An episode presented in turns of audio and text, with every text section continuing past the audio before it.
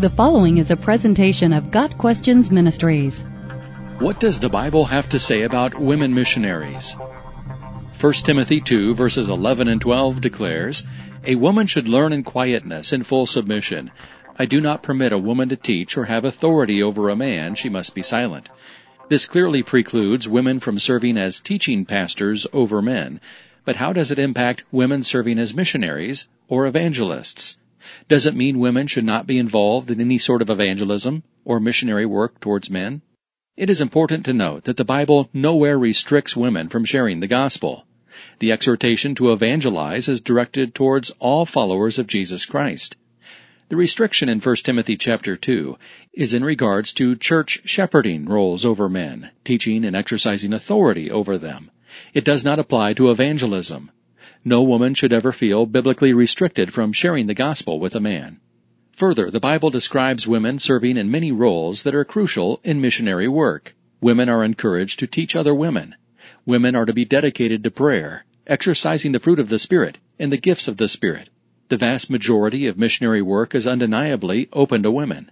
The question arises, though, as to whether there is any missionary role in which women should not serve. If at all possible, women missionaries should not serve as pastors or shepherds over men. In an instance where there is no man willing or able to take leadership, perhaps then a Deborah principle applies. In Judges chapters 4 and 5, Deborah encouraged Barak to take leadership of Israel's armies, but he was unwilling. Therefore, Deborah took the leadership role. If on a mission field there is no qualified man to shepherd new believers, it does not seem God would desire those new believers to remain undiscipled until a man arrives. But a woman serving a shepherding role in an instance like this should do everything she can to quickly build and develop male leadership to take over the shepherding of the men in the church. Remember though, this would be an extremely rare exception.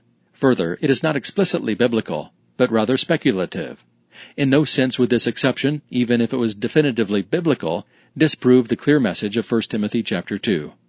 Due to the inherent dangers of missionary work, and due to the sexism that is dominant in so many cultures, it is usually best for women to not serve as missionaries on their own. Husband and wife teams, or teams of women partnering with men and or other women, seems to be the best setup for missionary work but in no sense should this discourage women from missionary work. God calls women, single and married, to serve Him on the mission field. And God often uses women missionaries in powerful and amazing ways. Got Questions Ministry seeks to glorify the Lord Jesus Christ by providing biblical answers to today's questions. Online at GotQuestions.org.